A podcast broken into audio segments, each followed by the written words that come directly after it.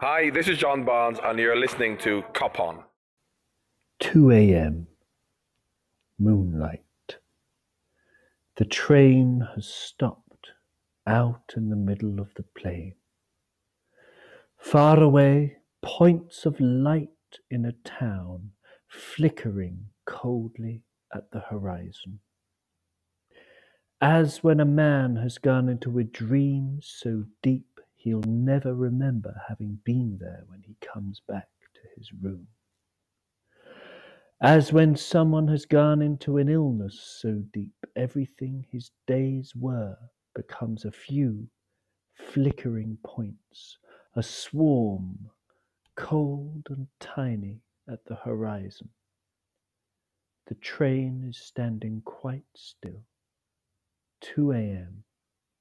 Bright moonlight, few stars. Welcome to Cop On Podcast, you luscious sweetmeat. My name's Owen, and those opening lines were from a poem called Tracks by Thomas Tranströmer, as translated from the Swedish by Robin Fulton. In this episode, Brian and I begin by discussing COVID 19, what's going on in Hong Kong, where he lives, and Paris, where I live. Uh, and we talk about this for roughly 8 minutes and 38 seconds. So if you're just here for the footy chat, skip on, my sisters and brothers, skip on. So well, without any further Freddy ado, let's do what thousands of Floridians do to the sea on a hot day, regardless of a worldwide deadly pandemic, and get straight into it.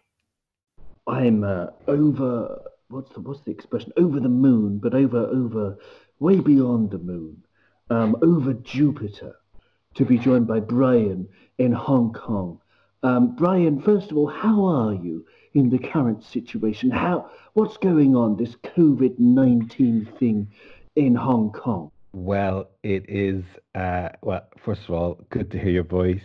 Good to be back on the on the pod, and uh, it's uh, it's a, like a little slice of normality. Uh, this podcast, when uh, the world is uh, playing out like like a Mad Max movie right now. Um, it's weird. Like in Hong Kong, I think Hong Kong is probably the most prepared place in the planet right now for this thing because we uh, we went through about seven months uh, of uh, psyops uh, training uh, for for this uh, virus break outbreak because the the previous rioting situation uh, we never thought, oh, well, that, I never thought in a million years that like next year there'd be something even more batshit crazy than that. Um, and, uh, and, and this virus thing is so, but, but we, we are about two months ahead of you guys, um, with the kind of the life cycle of this thing. And so we, uh, we have gotten used to, uh, life post-virus outbreak. Um, so after the initial shock and scare and panic buying and all the stuff that I'm seeing all around the world right now, at least in Hong Kong anyway, things have uh, have have settled down somewhat. I mean, there's still quite a high degree of uh, um, stress about the whole thing. Um, but personally, uh, I'm pretty good, but you know we've been homeschooling our kids now for like two months, and uh, that's probably more stressful than the virus. well, yeah, okay. I mean, your your your kids as well, because you work in a in a boarding school, don't you? Yeah, well, my wife teaches at uh, at a boarding school, and we have um, students from all four corners of the world. I think, you know, at last count, we had like 120 different nationalities uh, per academic year. And uh, and there's only 250 students here, so it's quite a small, very multicultural place. Um, it's uh, it's I mean it's just a bit chaotic, right? Because uh, these kids are uh, in the early stage. It's it's funny because in the early stages of this virus outbreak, a lot of international students uh, want their parents wanted them to return to wherever they were from, um, thinking that they, would rather have them at home and uh, during these kind of uh, this uh, this crazy time.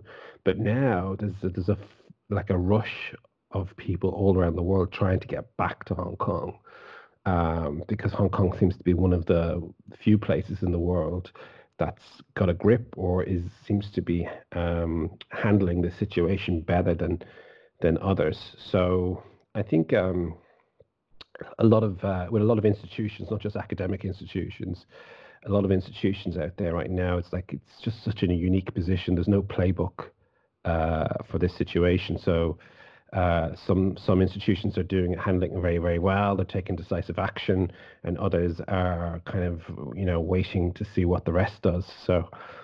So the, the, you know, the answer to your question is like we're just kind of playing it day by day. It seems to be it seems to be changing uh, day by day. I mean, I, I was speaking to my wife earlier on today, and uh, I, I just can't see any way that uh, this doesn't lead to just a complete shutdown of pretty much everything for four weeks globally. it's the it's the only way you could probably uh, slow this thing down. So there are more and more cases and, and uh, um, in in Hong Kong, uh, and uh, people are self isolating and social distancing and all that stuff. Yeah. Yes. Yes and no. I mean, they the Hong Kong government, like who um, really were in badly need of some good publicity. Um, uh, actually, you know, a lot of people consider they they they you know responded to this particular incident anyway uh, quite well. Uh, they were quite, uh, in some respects, uh, I mean, they they shut down the schools very very early. Um, and shut down all the schools.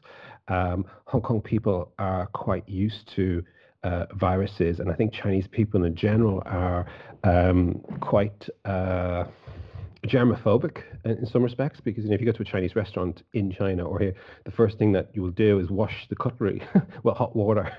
um, you know, most people do that, and so when there was like a virus um, on the on the loose here, the literally 99.99% of the population here right now is wearing a mask and has been wearing a mask for two months.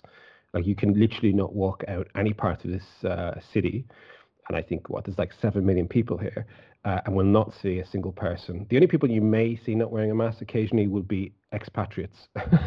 you know, uh, the um, irresponsible ones. Yes.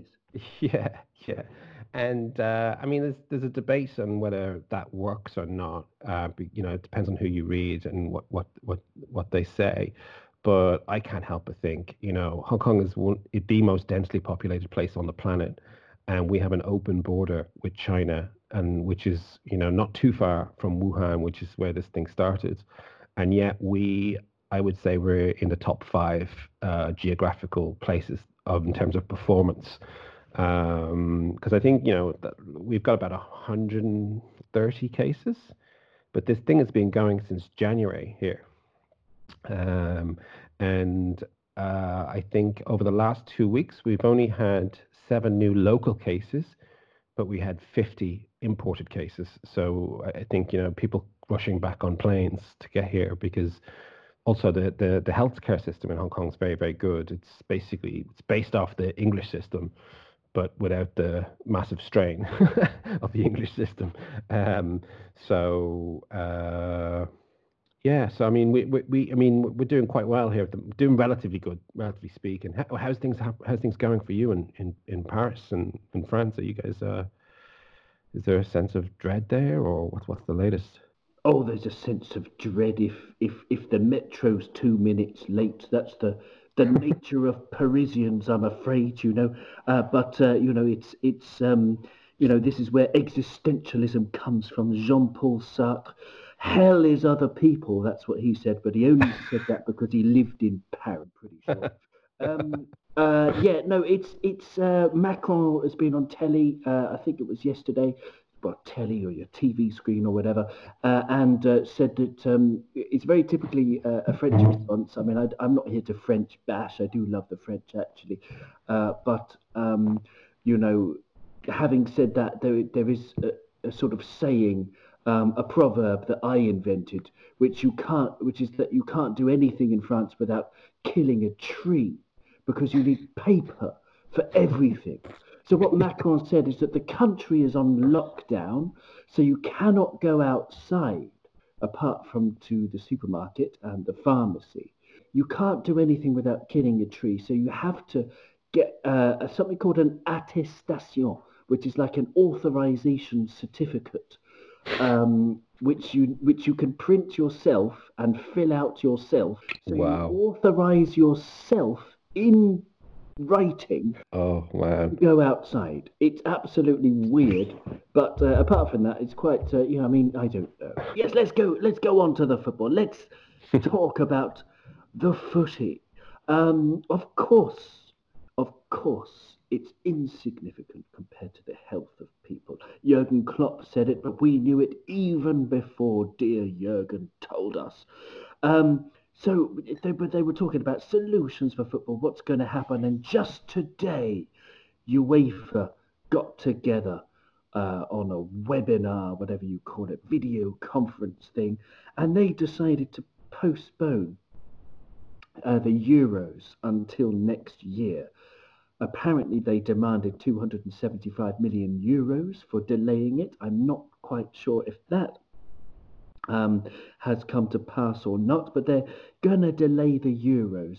That's sure, Brian. So, presumably, what happens now is that this season can finish uh, the season that started um, eventually when this pandemic dies down and things return to I don't know if it's going to be normal, but within when football can resume again, um, we can finish this season off. Um, how relieved are you, Brian? How how much do you think that was that is the right decision compared to, for example, voiding the season and started again? Um, uh, I mean, if that is the case, I wasn't aware, I wasn't aware of that, and if that is the case, then I'm massively relieved because I think, um, yeah, I mean, I, I, I, I had some solutions pre-baked for, for this discussion, but if you're saying now that the, the, the, the Euros is gone and we can use that time to,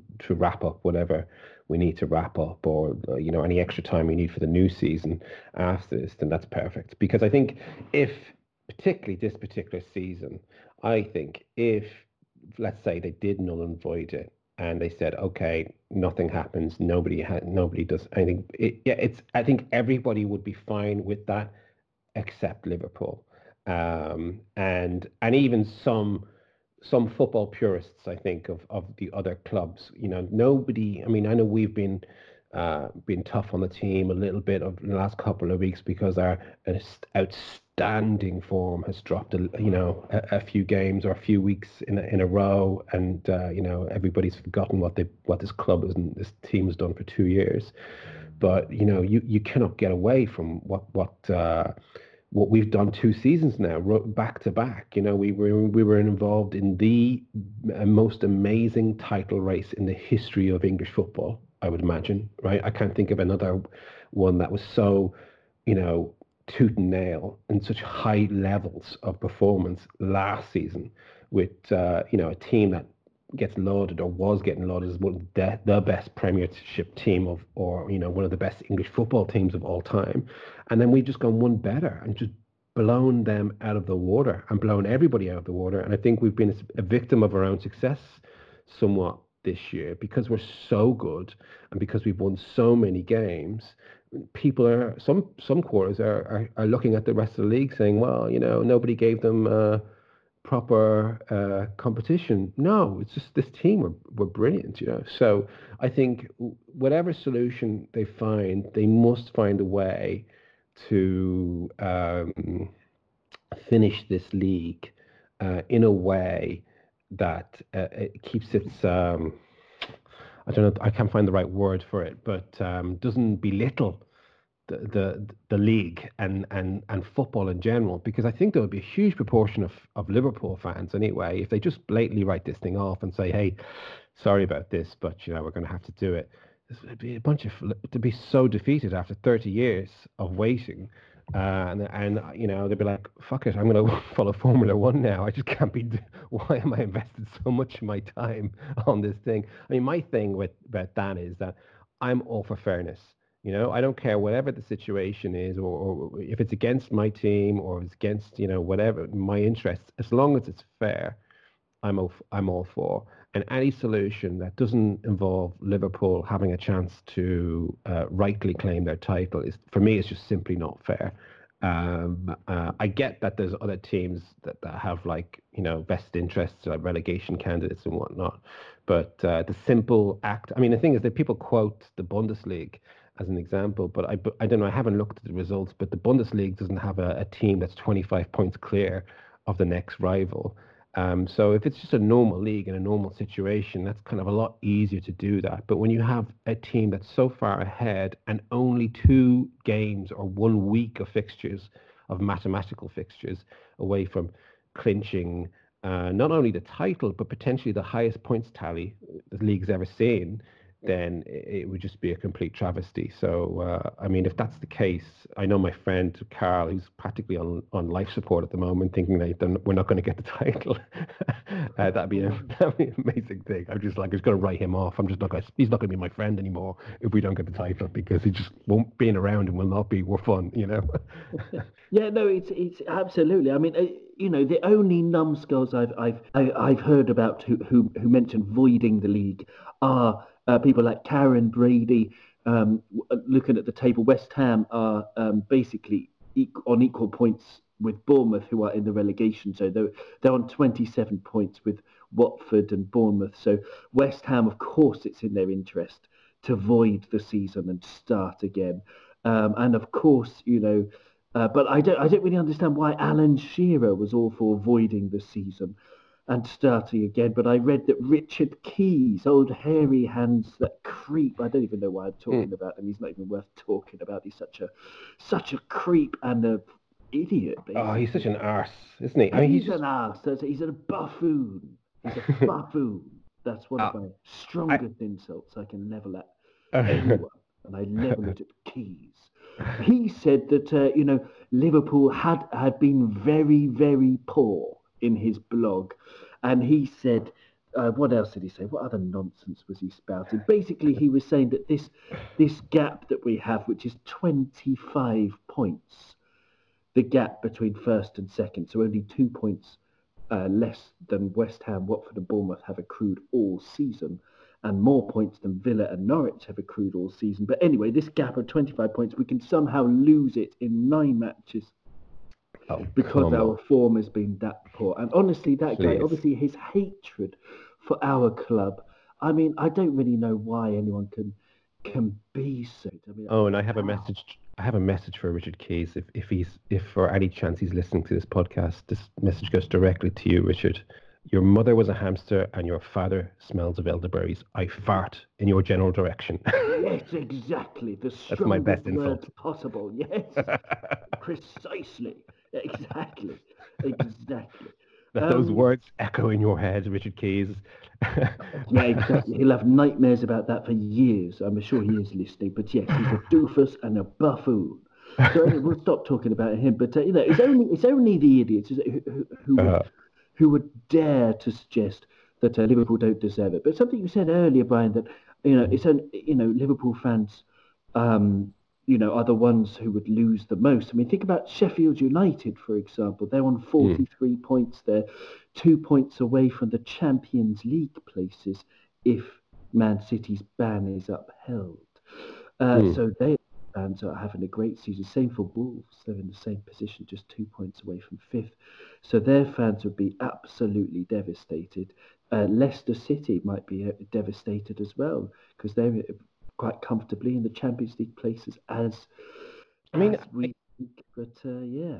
I think the fairest now that you're talking now, I think of I think the fairest solution would involve finishing this particular season off whichever way we do it and whichever way we can, because that's the only thing that's actually accurate to the performance of the teams in the league. And then if that eats into next season, then then fine. Then then maybe next season is the season that's that's a strange buffer season, Um, and that and that's fair because everybody knows the uh, the whatever the circumstances of that strange buffer season is right from the get go.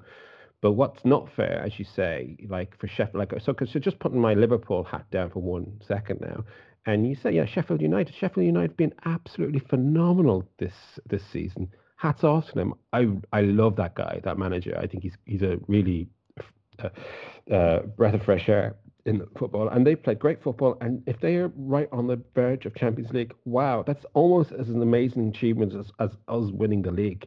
Um, and to take that away from them, yeah, no, we shouldn't. That shouldn't happen. And uh, anybody who says it you're right, it's just a baboon. I mean, I read Alan Shearer and I just lost all fucking respect for that guy. I mean, not that I had a huge amount. I didn't have any feelings towards him either way. He's a good striker, but I mean, he headed a lot of balls in his time, right? yes, that could explain. That's all I'm going to say on that. Okay, I'm not. um, he was very prolific with his head. Absolutely. He scored most of his goals by his head, his big, big head. you know, shit, it, you have to pay the bill sometime. That's all I'll say. I, think you could be right, but uh, you know, um, but uh, no. If if if we are if we are saying, I mean, it looks that way. It looks like the season, in one way or another, will manage to finish. You know, hopefully over the summer hopefully that won't uh, impact on uh, you know well i don't know like if we're playing two games a week for example to catch up uh, i mean liverpool have, have nine games left so if you play two a week you could do it in four and a half weeks but it's going to have a big effect on the players so just think how much how fun that would be the sports scientists uh, about that one but uh, yes as you say Brad, that that would be fun that would be fun. But um, you know, thinking about it, it looks like that way. So this this season will finish, and Hendo will do the shuffle. Um, has your the way that you're sort of remembering? I mean, already it's only been a couple of weeks, but you, you sort of put football in, in its context. Of course, its unimportant compared to global crises, but I find that you know, the next game, as and when it does start again, which will be hopefully the Merseyside derby at Goodison, I will be so happy that that game kicks off. Win, lose, or draw. I think my appreciation of the game has actually gone up more than gone down. I know it's irrelevant, but it's just how much are you missing it, Brian? Oh, you know, it's it's everything. I deeply love football. I embrace the madness of football. I know it's crazy. I, I know it's like I really get uh, very emotional about football, uh, particularly my team. And but even when I'm watching, like say, watching match of the day, and I'm watching a record of you know games of other teams, I'm screaming at the ref, you know, for bad calls and saying, "Come on, how can you do that?" You know, it's uh, somebody described football as working class opera. You know, it's just like week in, week out, you are guaranteed to have highs and lows talking points, moments of pure magic, and uh, just explosions of joy. Um, and yeah, I like. I, I mean, I, I, like a lot of sports, uh, and many sports can can give you highs in different ways. But I just think football's very unique in um, in the way it just it drives you crazy. It makes you, it turns you into madman. You know, it's it just it's crazy that you know a bunch of guys kicking a ball around a, a, a park can can bring grown men to their knees crying, you know, with with joy. um, but it does, and uh, you know, it's just it's just a big part of my life. You know, my weekly life. Everybody, I'm known as as somebody who's crazy about football, um, and uh, now that it's gone. Um, you know, I'm just waiting for it to come back. You know, I mean, I, I'm quite pragmatic as well. You know, I think it is what it is. We are where we are it, we will get over this. Things will return to a level of normality eventually. Um, but in the meantime, yeah, it's a it, there's a big, big, uh, big, big hole uh, gone. But it won't take the shine for me off this this season or uh, our achievements or this team. Like I just remember, I think we've talked about this previously on the pod when um, there was a time, uh, I think it was under Rodgers' uh, tenure, where even though I, I, I loved the team, I just didn't trust the team. Uh, and I just, there was too many players in the team that I just thought, you know, I don't trust you. There's some, you know, something about you. You, you've got, you've got quit in you, or, or, or, or you know, I'm not to, not to be too disrespectful to some of the ex players, but this particular team, uh, almost to a man, I would say, not not quite to a man, but almost to a man. You just look up and down the team, looking down the squad, and they're just such solid, solid, solid characters. And to to have to uh, have somebody like Jurgen Klopp uh, curating this football experience and uh, to be able to enjoy him because you know it's very easily that he could have not ended up in Liverpool. He could have ended up somewhere else, right? But he didn't. He ended up with us. And since the day he signed, it's just been joy, pure joy, pure bliss. Win, lose, or draw, no matter what happens, he has a way of making things okay. Um, and even in this virus situation, you know, uh, I just, you know, I haven't heard any other managers speak about this thing, but you know, he, he sometimes he talks like a philosopher, you know, on a on a on a on the mount, uh, giving he he doesn't want that. He's the ordinary guy, you know, but he talks just such such solid words and such common sense. So, um, yeah, look, it's uh, it's uh, it's weird not having it around, uh, but I'm okay with that. And when it comes back, I'll be waiting.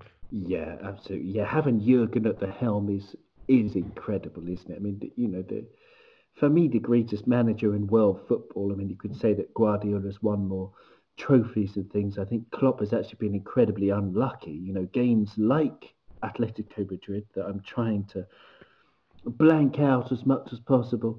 Um, uh, you know, just because for the for the result, but it was a brilliant performance. We were so unlucky. Just uh, unfortunately, Adrian making the mistake but uh, mistakes can happen to anyone. And as you say, even when we lose, it's spectacular. You know, draw, it's spectacular. And win, it's even more spectacular. So, I mean, you know, if and when this season does does resume, let me just remind you of some of the records that we've already broken. Um, this Liverpool team was the fastest to beat every single opponent in the league. We managed to do that uh, you know, the, we beat the previous record, was 31 games. Uh, most consecutive uh, home wins. Uh, we managed to do that uh, when, when we beat David Moyes' West Ham 3 2. Uh, that was 22 consecutive home wins. The previous record was 20. You know, and there are just loads of them, you know, possible ones that we can break, of course, big ones like, you know, 100 points we could, we could, we could break. We could uh, collect the most home points, the most away points, um, most wins, uh, most home wins, uh, most away wins. It's absolutely insane the amount of records this team can break, and to have it, you know, interrupted in this way. Gosh, I mean, people talk about a curse.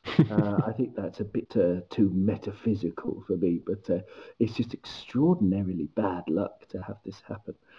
This of all seasons. But let's, uh, you know, think about the good times. What's been your goal of the season so far? Well, oh, two goals really stand out for me. That's uh, Fabinho and uh, Salah um, against Man City, I think. I liked the Fabinho goal because I just thought it was such a rocket. It's the it's the ball I imagine all football players dream of, both professional and amateur. The ball that just gets laid off to you and just bounces just right in front of you in the right manner, and you just put your laces through it, and it went straight into the top corner like a rocket, and it was just, ah, oh, it was visceral you know, that was like the, the, it took the net off, and it that's to me that's the best of football right there. You know, that's just like just old school, just hit it as hard as you can, and uh, it didn't it didn't rise up. It just went straight where it needs to go, and then um, but but a goal that I think will will be remembered for for all time, not just this particular season, was Salah's header when it's if my memory uh, serves me correct, it started off in the right the right back with uh, Trent, and he. I, I don't know if he did it with the outside of his left foot, but he he he he sent it cross field. Uh, it was like a cross field through lob ball to onto the running path of Andy Robertson, who took it in his stride and then took maybe two touches at pace and then whipped it, whipped it into the box. And Salah just got on the end of it with his header and it was in the goal. And it, it happened in like three seconds. And I was like, sweet mother of Jesus, that was an amazing goal. Uh, and like it, I think we uh, a lot of the websites at the moment because there's not a lot of things happening. They're asking people what their favorite goals were and all this kind of stuff. And immediately everybody thinks of Dennis Bergkamp uh, and that that flick over goal that he did against Newcastle. And I think that goal uh, will uh, Trent and because it's not Salah's goal, it's Trent's, Robbo's, and Salah's goal. That goal will go down in history and people would think, yeah, that Liverpool goal was special. So I think of that goal. That goal would be my uh, absolute favorite, not just of this season. That's one of my favorite goals of all time. Yeah, I would agree. I would agree wholeheartedly, one hundred percent, because um, it's the context as well. The fact we were playing, you know, the the Centurions, um, the, the Man City team, who at the time, you know, a win for them would have put them right in amongst uh, the race, but I think that game absolutely killed them. Really, I mean, they just looked uh, beatable um, after that, um, even though they'd lost a couple before. Uh, it's it's it's I can't. I don't know. I can't. I can't wait for it all to to kick off again. Obviously, in the context, it's much more important that people stay safe, stay in. But without it, what do we do? I mean, I don't know. I tried picking up chess. I played about 150 games in uh, three days, and I lost about 146 of them. Wow. Uh, chess is not my game.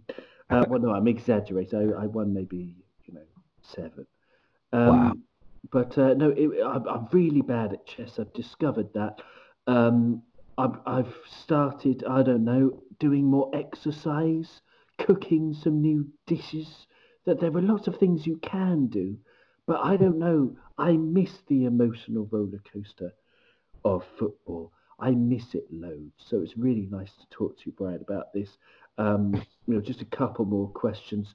Um, uh, the top three players is too hard to pick one although we'll try. But your top three players of the season. Okay. Well, uh, I my my top player of the season would be Hendo.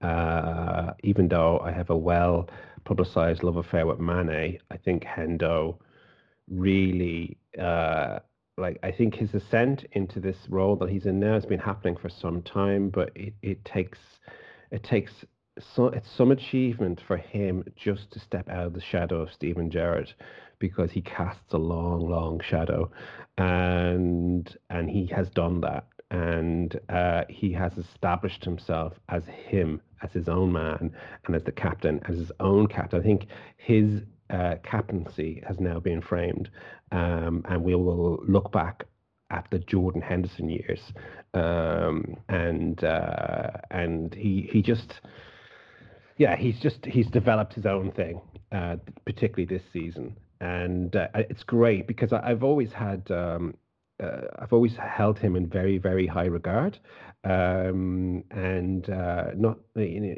in, large sections of the Liverpool fan base for large portions of his career, he, he wasn't really given the credit that he deserved, in my opinion. And I think that's because he came from Sunderland, uh, you, you know, not not very fancy team. Um, but I mean, he's been playing Premiership football since he was 18. Um, when he, you know, when he came to us, he had so many games under his belt uh, as a footballer, and and he was in his early twenties. Um, in a team that had Mascherano and uh, I don't know, it was Xabi. I know Xabi was still there when he came in, and Gerrard and so on. Um, and uh, you know, injuries aside, he's always done qu- quite well for us, but he's he's got better and better as he's going on. But now in these last two years, I really think, uh, particularly this season, it's really shown his his industry. Uh, his uh, I love the way he just verbally abuses the referees right from the whistle. I love that. It's like it's like 1990s football all over again. it's, uh, it's, it's it's old school. I love it. Uh, it's like that gnarly, horrible United team that they would just get up in the the, the uh, referees' faces and just argue for everything. There's like shades of Gary Neville about him in that respect. Um, and so yeah, so he would be my my uh, my clear uh, pick for number one player. Uh, the other two, it's uh, it's more it becomes a lot more difficult for me to to pick because there are so many good players. Um, I don't know who's your who who are you thinking?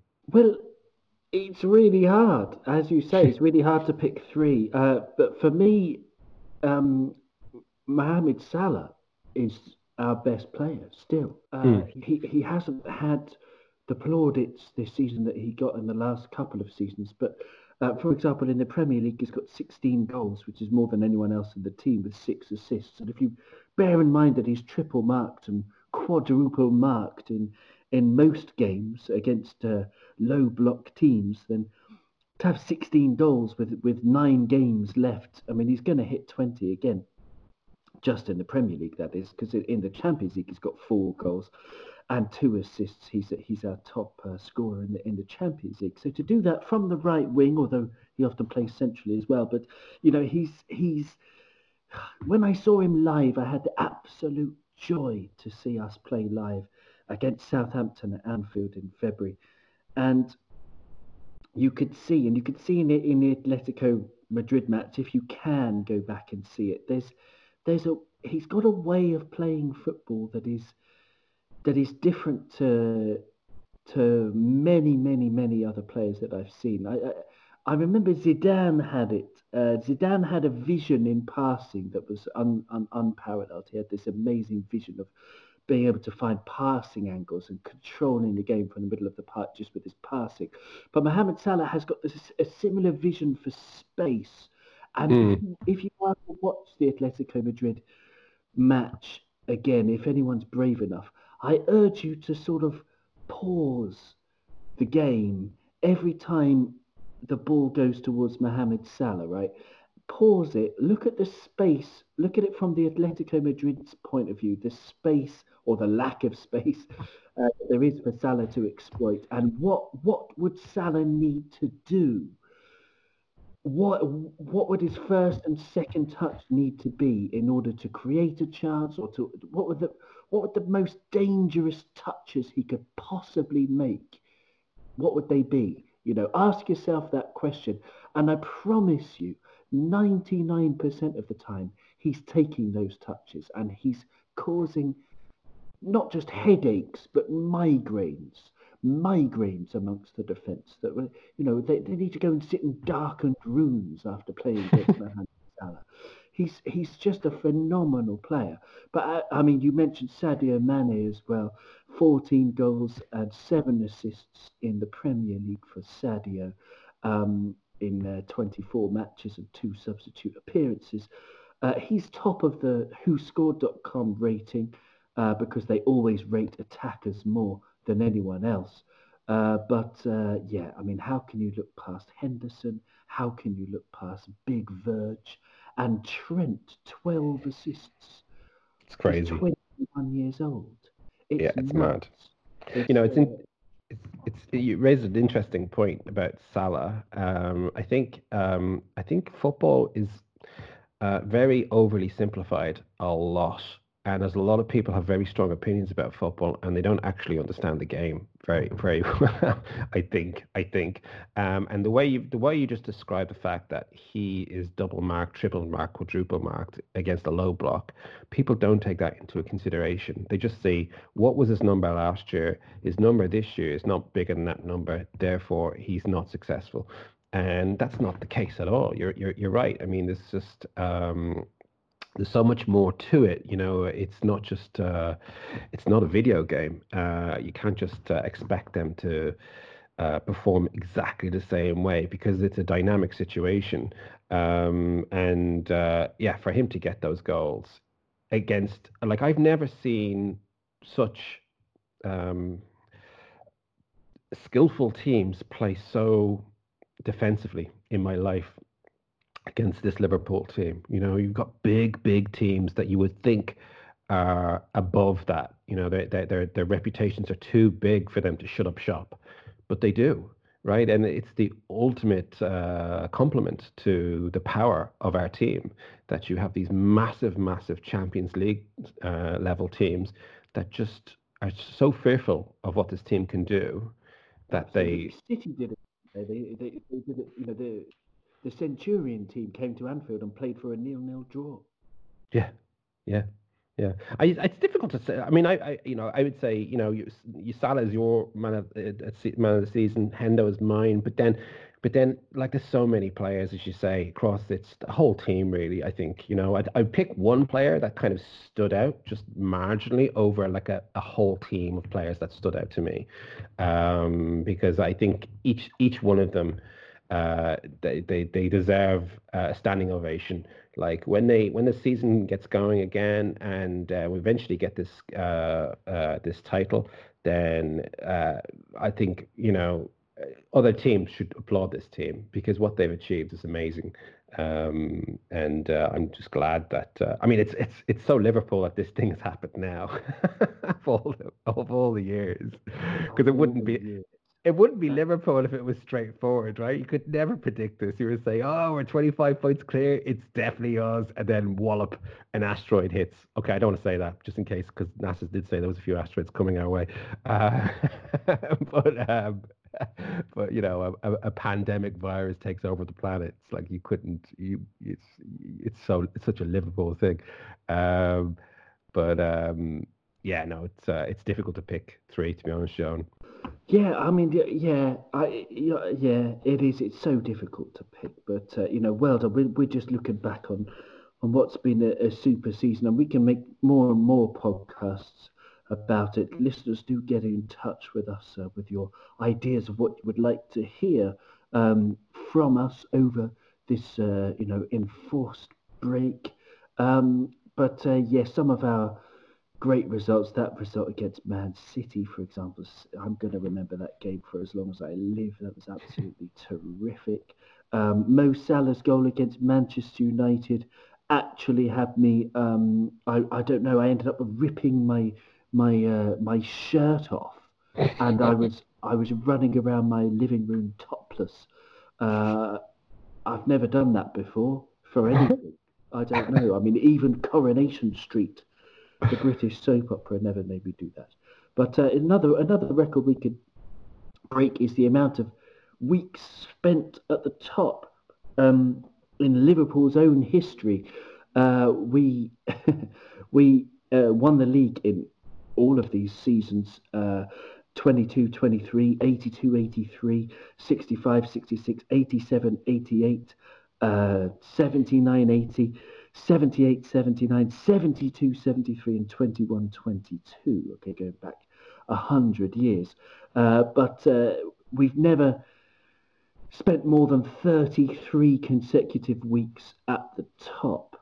Um, and even if you take out the coronavirus break, then we're already at uh, 27 consecutive weeks at the top. So um, we will break that record that has stood since the 1922-23 season, uh, if and when we do end up finishing first. Um, and that's the kind of context that this team um, creates is, you know, comparisons, single season comparisons to the great Liverpool sides of, of the past. But uh, as uh, we've said before on Cop on podcast, I wonder, you know, if you agree with this, Brian, before we go, that this team will have to stay together, will have to keep on winning uh, to be called a truly, you know, the greatest Liverpool side ever because, you know, we've had teams that have won six leagues in nine years, for example. So we're some way off that, aren't we, Brian? Yeah, defo. I mean, I think, uh, yeah, I think you know we need to go ahead and get this league out of the way, get it done, and then we need to defend the title uh, the following season.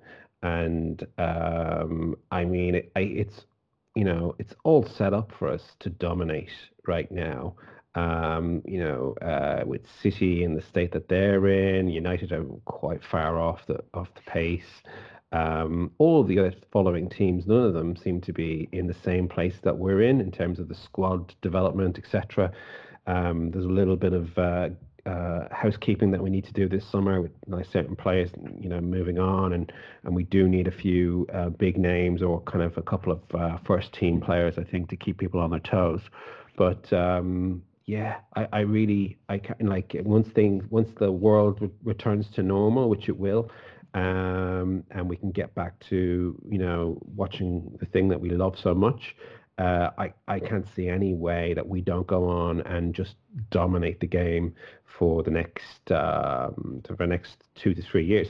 Um, and even if let's you never know with football. I mean, I'm I'm old enough and I've watched this thing for long enough to know. Don't say never. I remember thinking, you know, Torres is never going to go anywhere. Where would he play anywhere? Did he sign for Chelsea? And I'm like, oh, Jesus. Now in hindsight, I can understand perhaps why. Maybe I don't know, but um, so never say never. So, but if, for example, we lost one of our amazing three players up front, uh, God forbid, I don't think that will happen. But if we did, um, Jurgen Klopp has made this club a destination and not a stepping stone.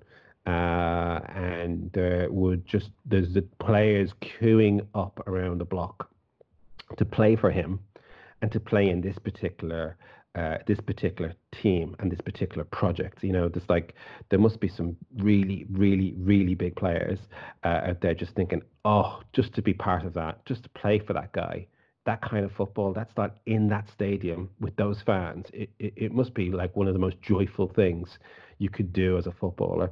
So uh, you know, it's just we're just in such a good place right now, and the club is is so well run right from the top, right from the top, right down to the to to the to the tea lady.